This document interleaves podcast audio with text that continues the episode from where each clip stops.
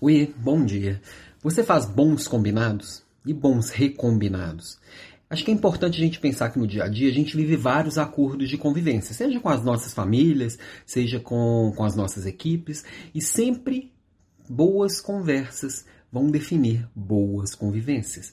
E aí, quando a gente fala de equipe, é mais importante ainda você deixar muito claro as expectativas e deixar muito claro o que está combinado fazer bons contratos, né? É, não é só o contrato, não é só aquilo que você assina no papel. O contrato é quando você senta com alguém, conversa com esse alguém e fala: é isso que nós vamos buscar, é isso que nós vamos fazer.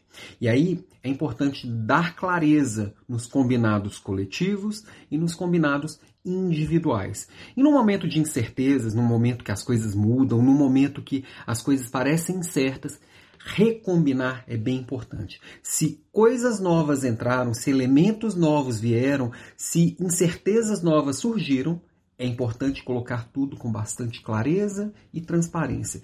Isso vai evitar expectativas diferentes, vai evitar eu ficar tentando imaginar o que, que o outro quer. E você, como líder, também tem que pensar que o outro está tentando entender o que, que você deseja, o que, que você espera e deixar claro e sempre recombinar. Aquilo que a gente combinou continua valendo, aquilo que a gente combinou, agora entrou um elemento novo e o que, que muda. E dar essa clareza ajuda muito os times a não gastarem tempo, não gastarem energia, não gastarem emoção. Se a gente faz a mesma coisa com as nossas relações familiares, relações pessoais, é a mesma coisa. Se tudo for bem conversado, a vida tende a ser melhor e a gente gasta muito, muito menos tempo, muito menos energia com incertezas e tentando adivinhar o que o outro quer. Então, minha provocação de hoje é: combina bem e recombina o tempo inteiro e deixa claro o que, que mudou, o que, que influencia e o que, que você espera agora, ok? Essa é a minha provocação de hoje.